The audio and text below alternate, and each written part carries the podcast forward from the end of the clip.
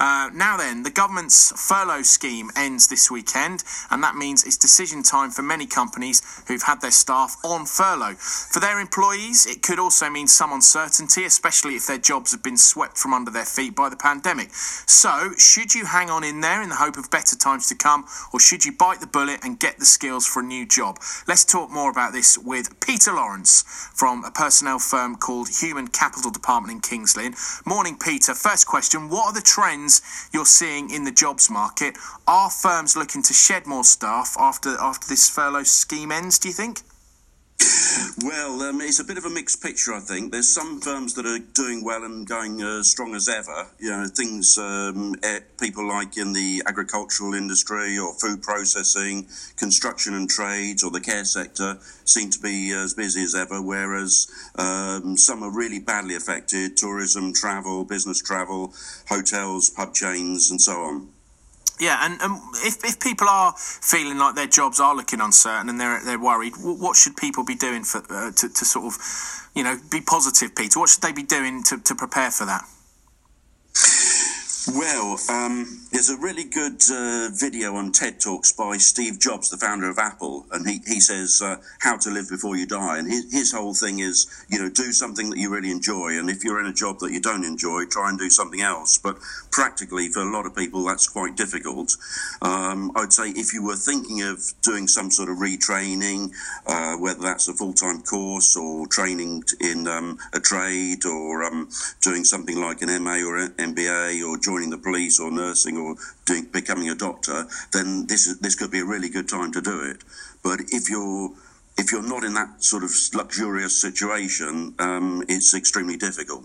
And, and that's the thing, isn't it? I mean, it's bravery, really, isn't it? Because I think we've all been, I certainly have been in a situation where I was doing a job that I didn't enjoy. And um, well, not now, obviously. That, that I, ch- I, changed. I went back to college. I retrained. Um, and I was in my mid 20s then. So it wasn't as if I was, you know, I, I, had to still sort of support myself and what have you. Luckily, I, I was all, all right to move back to my mum's for a little while to, to, to, to, do that. But if you're a little bit older and perhaps you're in your 30s or your 40s, it, it can be quite daunting when you've got a mortgage and perhaps kids and, you know, Uh, a partner and what have you. So it's, it's, it is difficult to be brave enough to do that, isn't it? Yeah, I think for a lot of people, it's all very easy for people to sort of say change jobs, retrain. Uh, for a lot of people, it's just not practically possible to do that. And I suppose maybe the light at the end of the tunnel is we know these sectors will come back. We know people will start flying again. Um, you know, we know people will start going to events. Uh, it's just a matter of you know, can you hold on until until the uh, upturn comes? Yeah, and, and it is a difficult time right now as well, isn't it, Peter? Because it's, you know, we've got Christmas coming up, um, long winter, you know, obviously coronavirus hanging over us as well. Um, mm. Is this a good time to take the plunge, do you think, or is there ever a good time?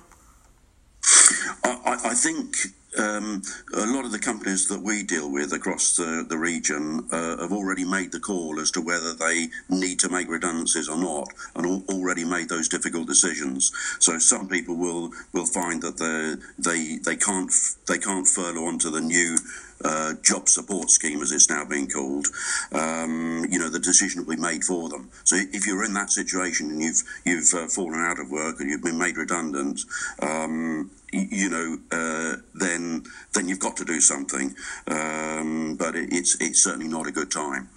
I mean, going back to when I was kind of 16, 17, I, I wanted to, to get into work straight away. I didn't want to carry on studying. And then I came back yeah. to college in my 20s. And it's often said that one of the key problems for Norfolk is a lack of ambition to go for those higher qualifications.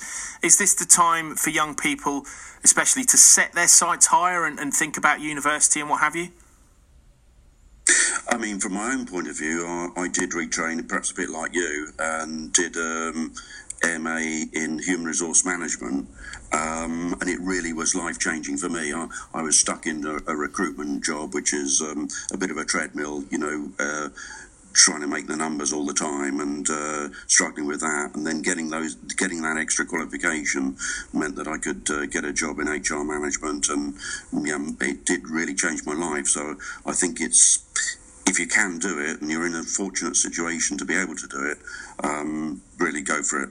Yeah, I agree. I, I, can vouch for that as well. It sounds like we both can, Peter. But mm. you know, it's it's hard though, isn't it? I, I can really empathise with people because it is a real. It is money, really. I think is the problem because you just think I'm not going to get that regular wage if I have to go back to college and retrain. I can't, you know, then I then I can't run a car or I can't do this, I can't do that, or I've got kids and they need to be supported. So it's it's it's such a tough decision, isn't it? Yeah, that's right. And for some people, the, the answer could be self employment or starting their own business. Um, there's a lady I know called Emma Jones from Enterprise Nation, and she talks about uh, not doing the nine to five, doing the five to nine, sort of ta- starting a, a business um, part time. So that, that can work because you're sort of mitigating the risk. And if you're able to sort of do a job and another job um, in the in the evening, then uh, that that's great. But again, not everyone's really able to do that. It's it's a tough call. And Peter, um, just finally, let's talk about the, our older listeners as well. Um, can older people also get new skills to find a way through to a new job? I mean, I would say the answer to that is yes, of course, because you know, I would if I was an employer, I would definitely be looking for, for some older um, staff because they they can bring so much positivity and, and so many good things to a company. I, I, totally agree. I mean, I think there is a bit of ageism out there. Um, for some for some businesses, perhaps it's you need to be sort of physically fit, of course, in anything relating to sort of construction or the trades. Um, but mo- most older people are in pretty good shape, and um, you know, there's no reason why they can't retrain. Um, but I think it's a mindset of being willing to willing to give it a go. Brilliant stuff. Peter Lawrence from Human Capital Department in Kings Lynn, thank you very much for joining us, and we will have more on this in an hour's